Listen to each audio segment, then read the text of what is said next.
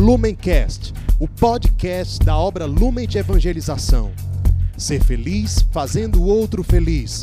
Acesse lumencerfeliz.com.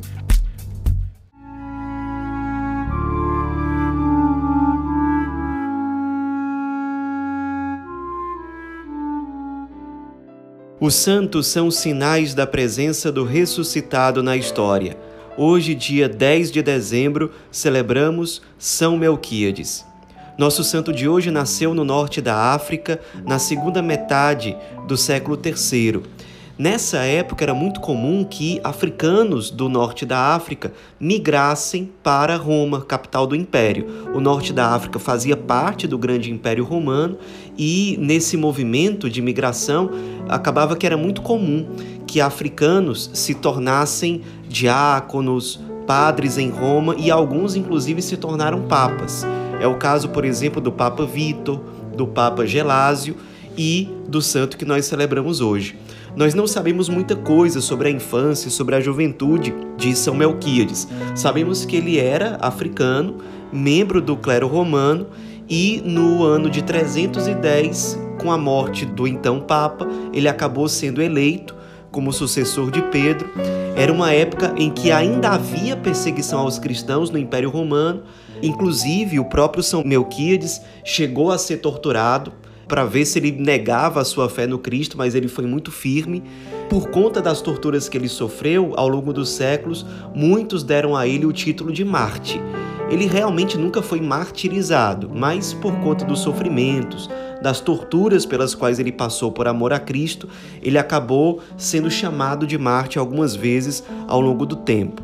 Ele foi um papa que pegou o final da época da perseguição aos cristãos no Império Romano e o começo da época de liberdade aos cristãos.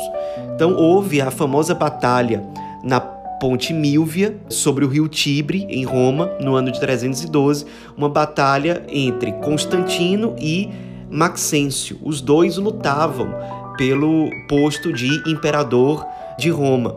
Constantino saiu vitorioso, ele dedicou a vitória naquela batalha ao Cristo e ao Deus uno e trino, e por conta disso ele decidiu, logo que ele se tornou imperador, acabar com a perseguição aos cristãos, inclusive dar uma certa proteção aos cristãos. Isso aconteceu de forma efetiva no ano de 313, a partir do famoso Edito de Milão. Então, o São Melquíades, a partir de então, ele teve uma ação muito importante.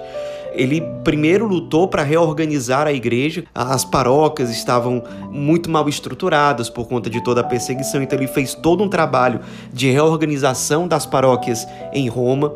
Ele também teve uma ação muito importante para conseguir que o império devolvesse à igreja os bens e as propriedades da igreja que foram confiscadas ao longo do tempo. Então isso foi muito importante para esse momento de reestruturação das paróquias, da estrutura que ajuda a igreja a evangelizar.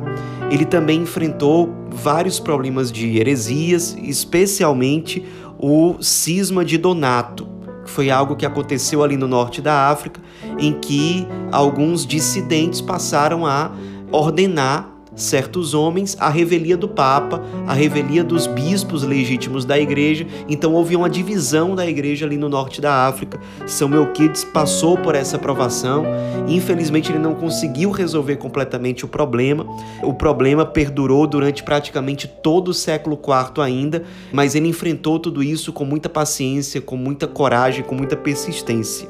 Ele também como papa nessa época de mais pacificação, digamos assim, ele, com o apoio de Constantino, deu início à construção da famosa Basílica de São João do Latrão, que é a primeira igreja construída em Roma. Isso foi um marco muito importante.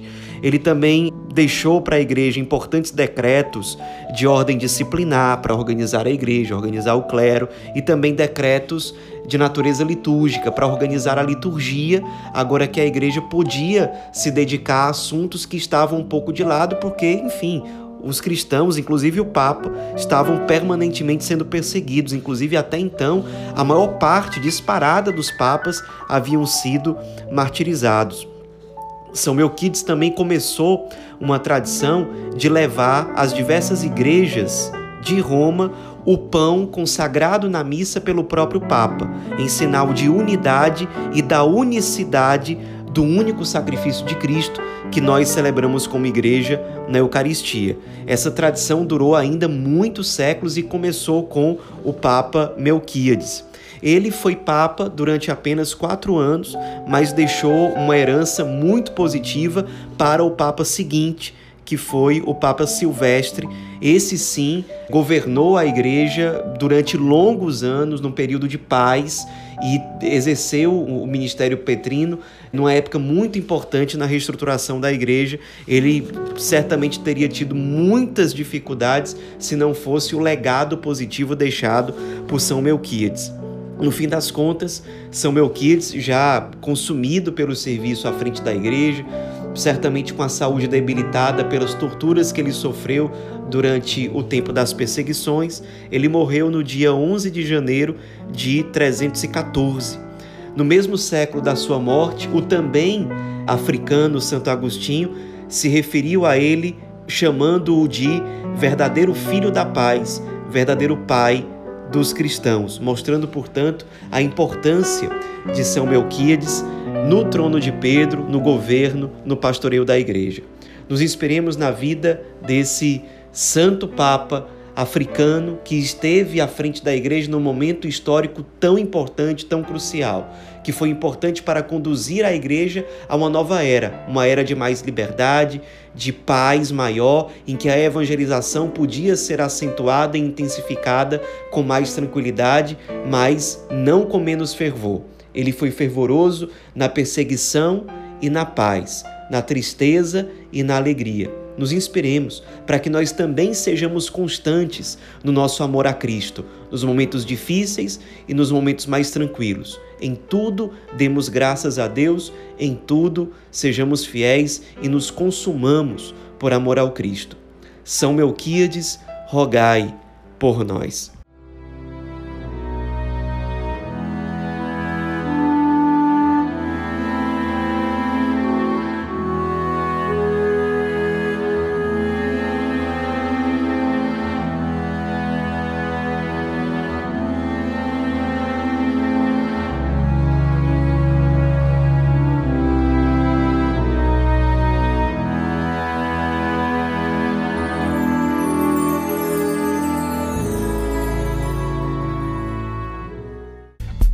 Lumencast, o podcast da obra Lumen de Evangelização. Ser feliz fazendo o outro feliz. Acesse lumencerfeliz.com.